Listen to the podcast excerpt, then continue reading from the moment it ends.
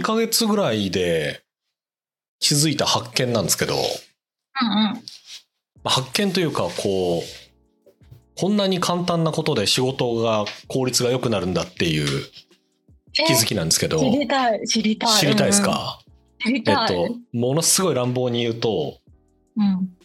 こう、いろんなものを手書きすることってあるじゃないですか。うん。考えてることをちょっとこう、メモしたいなとか、ちょっとこう、絵っぽく書きたいなみたいなこと、私結構あるんですよ。あの、スライドのイメージ書くとかも含めて。で、それを A4 のコピー用紙で書いてたんですけど、うん。それを A3 にしたっていう、え、それだけ？本当に？めちゃくちゃ良くなります。ええ Amazon で A3 のバインダーを買って、うん。あるんですよ、A3 のバインダーっていう、なんか映るかな？こんな、超キー。あ、はい消した。はいはいはい。A3 のバインダーを買って、A3 のコピー用紙を買い、これに、なんかね、もうこう、こういう、あ、ちょっとこう消えちゃう。こうなんか手書きのスライドイメージみたいなやつを。いや、はかどりますね全然。気づかなかった。うん。A3、ぜひ A3 をご活用いただければ良いのではと。うん。え、それはな、なんでですか？なんでだろう。まあすごい今からアホみたいなこと言いますけど、うん。まあ、でかい方がいいい。って。でかい方がいいっていう。でかい方が考えやすいっていううのがあるのかもしれないですね。あれかな？え、A4 のフレームに縛られすぎてたみたいな。だから、つまり A3 もしばらくしたら、また A4 に戻した方が効率が上がるっていうか、そういうこと？あ、そういうこと？し新鮮味みたいなこと？うんえ、っていうこと？うん例えば。それでも、いっぱいかけることが良い。ああ、いっぱいかけることがいい。そうね。そうね。そうね。いっぱいかけることかな。すげえ、めちゃくちゃアホみたいなことになってしまったけど。いっぱいか、いっぱいかけるのがいいなっていう。A4 から A3 にしたらかける量量いっぱい増えるもんね。そうね。そらそうだろっていううんことになってしまったね。そうねまあまあでも、こう、これを変えるだけで良くなったらまあ良かったなっていう感じがするですね。いいっぱいかけるを超えた良さがあるってことですよね。だから2倍かけるから2倍になったとかじゃなくて、何倍も良くなるってことですもんね。ああ、そうそうそうそう。うんなんか、あの、A4 の時には出てこなかったような、あの、考えられなかったようなことが考えられてる感じがする。へー。うん。これは、なんだろう。うん。最近あの、また登場登場してしまうあの、イスカリ・ユーバ大先生のあの人の SF 作家の地球旅行記っていうエッセイ集が出てですね、うんうん。あの、その中にも出てくるんですけど、あの、パフォーマンスが低いパソコンで十分ですって人いるじゃないですか。え、そんな人いるんですか？いるんですよ。あの、なんていうんですか、インテルの i3 使ってても、いや、全然困んないよ、みたいな。だって別に YouTube 見るだけだし、まあ、ブラウザだし、みたいな人がいて、で、そういう人に、まあ、i7 とか i9 の端末、うん。なんなら M1、M2 Mac みたいなやつを与えると、え、今までは私は仕事をしていなかった、みたいな感じになるっていう人がいて、ってことがあり。うんうんうんだつまり、処理能力の低いパソコンは、人のこれではまずいという思考力さえも奪うっていう、あの、ものが出てくるんですけうんど、A4 の紙はそれですね。だからやっぱその、ここまでの面積でかけることを考えようと頭がなるんですかね。ああね、多分ね、それはそうだと思う。本当にそれはそうだと思う。紙の制約っていうのはうんどうしても出ちゃうんだろうなっていう感じがするしな。ねうん。だからもう、すごい、多分、のぞみさんはクリーンな環境で働いてるから紙が A3 になっても問題ないと思うんですけど、私はもう A4 の紙を送るので精一杯みたいなカオスな環境で仕事してることが多いので、もう、まずはそこからって思いましたけどね。えー漫画家の先生みたいな部屋ってことですか？なんか。私なんか A4 の紙のトレイに裏紙をストックしてて、そのトレイからいつも取ってるので、そう A4 の裏紙のストック？ストック？うん、うーん。それはでもエコですな。いいことですな。そう。ちょっとどっかで A3 の紙50枚ぐらい買ってきて、ぜひどっかで試してみていただくと違いを実感いただけるかもしれないってそうですね。いう確かに。置き場をまず作ります。感じですな。うん。さてさて今回は読書っていうよりか雑談ですが、イグ・ノーベル賞の話をね、たまには向き合って、真剣に向き合ってみようっていうテーマですそう。ですね。まああの、ほぼ私の趣味ですけど、イグノーベル賞をおもろいやんけっていうのがあって、ちょっと前に、あの、変な研究っていう本が出てたのってミキさんなんか読んだりしました？あ読んでません。変な研究。変な論文ですわ。うーん。サンキューだとさんが。あは、いそうなんだ。全然意識してなかった。サンキュー達夫さんが言ってたんだ。変な論文っていう、まあなんか世の中にある謎の、あの、論文中ものを取り上げて、まあその内容を紹介していくっていう本なんですけど、これだいぶ前に確か出ていて、うん単2017とか10 17年ですね。そうね、文庫版が17年に出てて、単行本はね、2015年ぐらいに出てるんですようんうん、確か。で、文庫が出た時にちょうど読み始め、違うわ。うん単行本の段階で2015年か16年ぐらいに読んで面白いと思ってたんですけど、この中に出てくるの結構、うんだからイグノーベル賞っぽいあの論文が取り上げられてたり、まあ確か本の中でイグノーベル賞っていうのがありましてっていうのはなんか書かれてた気がするんですよ。えー、確か今、Kindle Unlimited で読めたので買いました。ぜひ、ぜひぜひ。うん。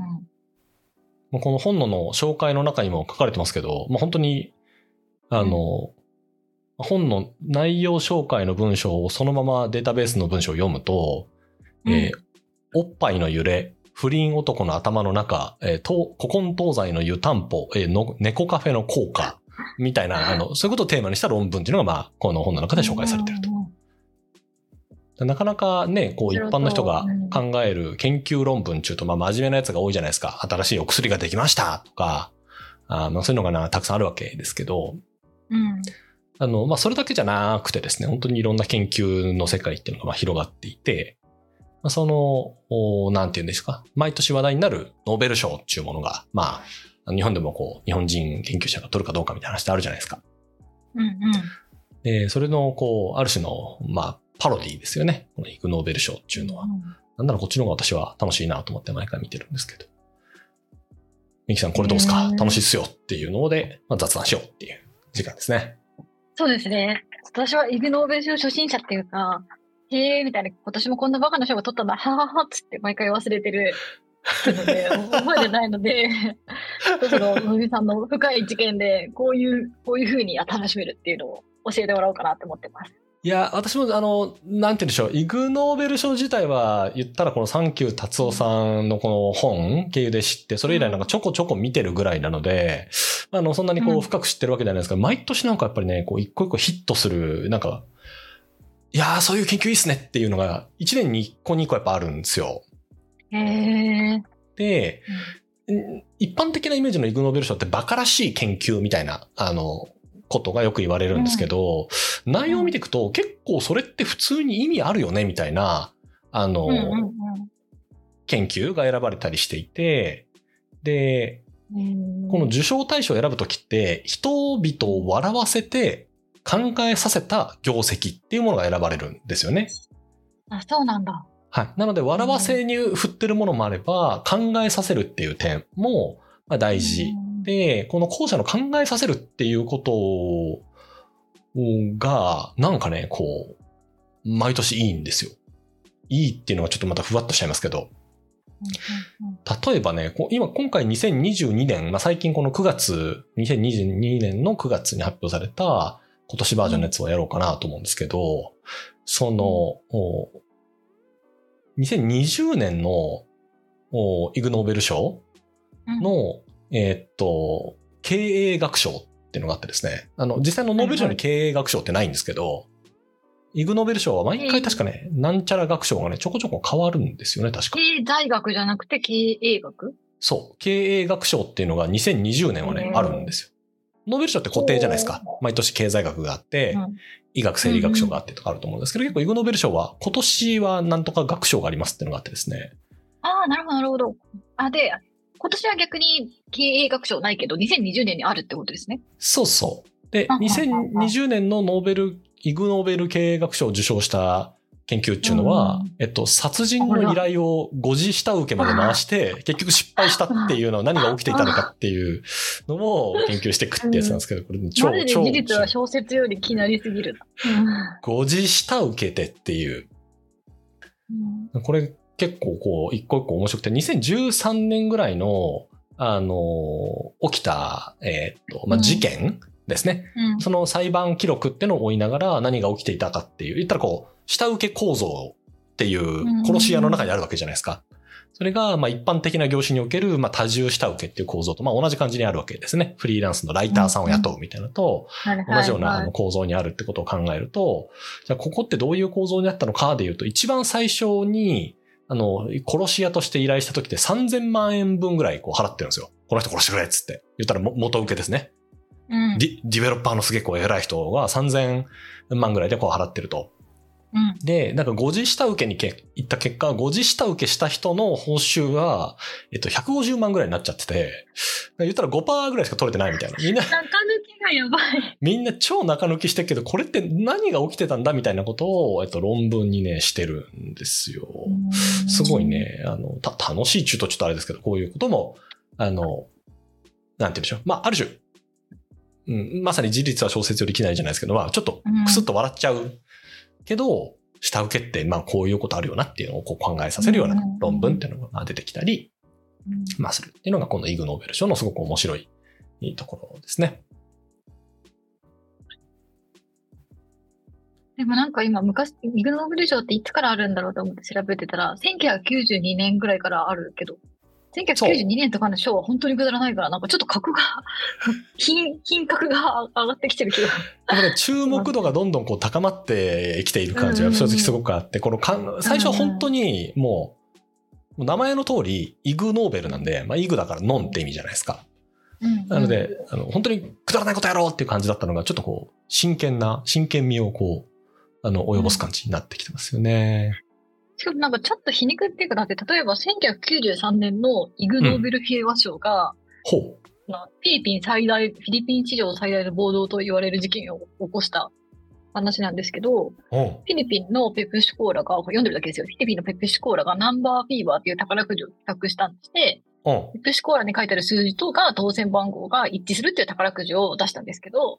えっと、ま、間違えて、スタッフが間違えた当選番号を発表しちゃったために、うん当選者が80万人出ちゃった。なるほど。なるほど。あでで、でその80万人、ごめん、間違いだった、ごめん、ごめんって言ったんだけど、当選した80万人が納得できなくて、ペプシコーラとかを襲った。いやー、いいなーいいな。それ何賞でしたっけ？が平和賞。えー平和賞。平和とは、平和とはですね。うん。で、なんかペプシコーラ工場が襲撃されて数、数十台のトラックと、だ死者出てますから、二人。80万人がね、盛り上がったらそうなっちゃいますよね。1万人以上が訴えを起こす。許してやれよ、スタッフが間違えちゃったんだよって。っていう事件。まあ、訴訟がこうある国のあるある、あるあるのやつですね。うん。そうなんですよ。毎年ね、毎年こうちょっとね、いい、いいんですよ。うん。え、でもそのやっぱ1993年の平和賞に対して、ちょっとやっぱ品格が上がってきている気がしました。あと、その、そこと比べると、うん。今の方が。今年、去年、一昨年ぐらいのやつ見るとね。うんやっぱそう、ま、眼差しの当て方によっては普通に有意義じゃねみたいなやつとか。あ、でもあーそっか。ああるのかな？ペプシコーラも。そっか、あるのかな？これ、ミキさんのこの、うんなんて言うんでしょう、うんえ演劇というかこう、アートの分野で言うと、うんうん。去年2021年のイグ・ノーベル科学賞、うん科学ですね、化学の科学うんは、えーっと、研究のテーマが、え映画館内の空気を科学的に分析して、観客が発生する匂いが、そのうん映画の内容とどれぐらい関係するかっていうのを調べるっていう。うん。これ普通に面白そうなんだよ。関係ないっていう結果になってる。そうね。このイソプレンっていう、あ、人間からいろんな匂いがするけど、そのイソプレン、その匂いの元の成分の一つであるイソプレンっていうものだけは、ちょっとだけ、か、関係してるのか。うん。そうね。よくこれで論文にしたよな。うん。なんでこんなこと調べたいって思ったんだろうん、それ絶対い言われますよね。う。うん。ななんでやりたいんですかっていう。なうん。なんでこんなこと調べようと思ったんだろそうね。そうね。やりたくなっちゃったのかな。でも、まあなんかそのピュアな本当に知的好奇心だけで推進されてる感じが押せるというか、いいですよね。そうね。そうね。やっぱりこう、なんでしょう。大学にまだ残ってる、あの、同期とかいるんですよ。その大学院の時の。うんうんうんで、その、女の子だったんですけど、大学院の修士課程の同期かな。は、経済学の中でもその、えーっと、中東ですね。言ったらサウジアラビアとか、あの辺の経済史の研究をやっていて、経済の歴史、で、めちゃくちゃ、まず、こう研究費取りづらいんですよ。うんうんうんまず日本人がそれを研究する意味って何かあんのっていうのがまあ当然出てくるじゃないですか。そうですね。うんうんで、それをこう説明しないとその科研費が取れないわけですよ。うんで、でも本人はやりたいと思っちゃってるから、まうんあいろいろ書くんですけど、まあ、とはいえ、せめてやるなら日本じゃないですかみたいな感じになっちゃうから、もうずっと博士課程にいて、去年か一昨年かにやっと博士号を取れましたみたいな。え何ー、10年博士課10年程ぐらい？うんとね、8年しか入れないはずだから、どっかで一回留学行ってリセットして、もう一回戻ってきてどっから取ってんのかな、?34 か5でその子取ってるはずなんですよ。えー、そういうでもスキームがあるんですね。あ一応ね。すごい一回リセットするスキーム。修士課程、こう、え渡り歩く人とか結構いるので。まあ、っていう厳しいものを見ていると、いや、こういう研究ができる研究者って本当いいよなっていうのをちょっと思ったりするですね。そのが外圧に負けない、でもやりたいからだけでやるっていう、そういう気持ちですよね、多分。そうね。いや、本当お金にならないけどめちゃくちゃいいよな。去年だから歩行者が時に他の歩行者とぶつかってしまう理由を実験で解明したっていうのに、のイグ・ノーベル動力学賞を受賞してますね。いや、いいね。動力学賞って何やねんっていう。しかもこれ受賞してる人日本人ですね。うん。村上さん。えー、村上めちゃくちゃいいな。こういう研究本当最高だな。うん。昆虫学賞は潜水艦におけるゴキブリ対策っていうやつですし。これ普通に意味ありそうだよな。私、あれなんですね、結構その昔の論文とかを、が受賞することも多いんですよね。そうね。掘り起こしてこれいいねって言ってるのも結構あるかな。うんうんうんでも比較的、そうね、新しいものが多いは多いけど、まあ、あたる焦点を当てましょうっていうのはあるっすね。うんうん今年のノーベル学賞だと、イグノーベル、今年のイグノーベル賞だと、ほう。なんかあの、成功の理由が、あほとんど運だみたいな、言われましたよね。あうんあれがバズってるのを見ました。今年は合計10個、えっと、うんあって、まあ、よくある文学賞とか経済学賞とうんかそういうのに加えて、えー循環器、応用循環器学賞とか、あとは美術史賞、美術の歴史ですね。美術史賞とか、そういうものも、あの、選ばれていたりは、まあ、するという感じですね。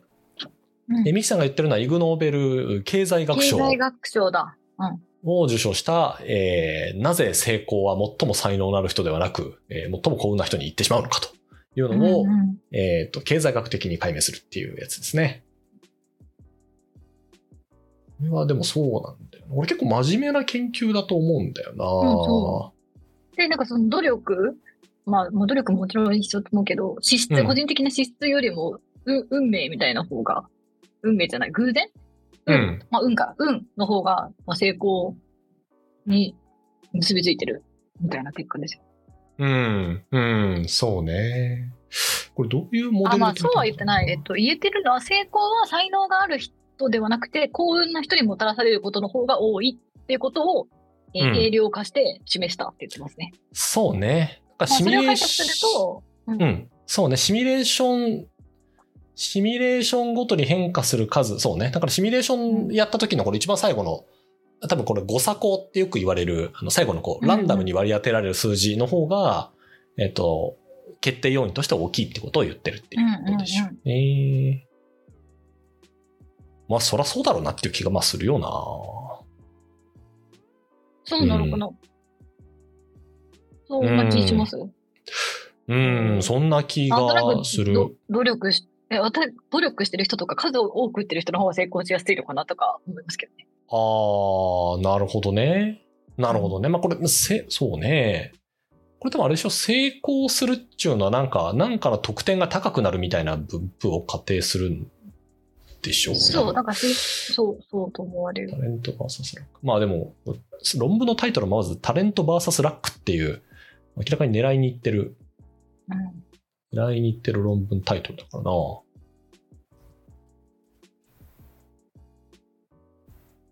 えー、でも一応あれなんだ、これフィジックスの領域の論文にカウントされてる。うんフィジックス？ぶ物理？それで物理ね。ええまあ、シミュレーション、もうね、シミュレーションだからな。へえ。うんうんうん。ではいはい、そうね。うんスケール増える。なるほど。なる。なるほど。なるほど。単なるランダムネスっていうのが、結果に大きく影響してますよねっていうことですね。まあ、そりゃそうだろうな。ああ、なるほど。ああ、なるほどね。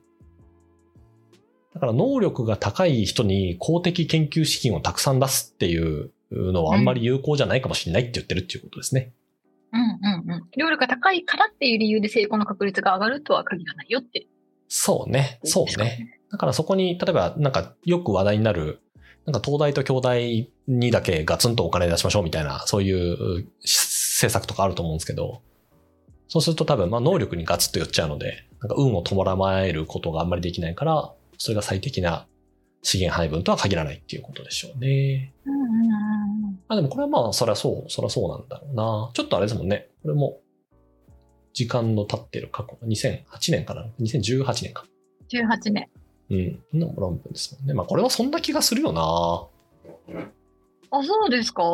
うん。なんか、すごいそういう気がする。なん、なんていうか、こう、自分よりこの人優秀だなっていう人が、なんかう、ん。不幸っぽかったりすることをよく見るし、自分よりなんかこの人よく言ってることわかんねえなみたいな人がすげえもたはやされてることもよく見るから、まあ、う運なのかなみたいな。確かに。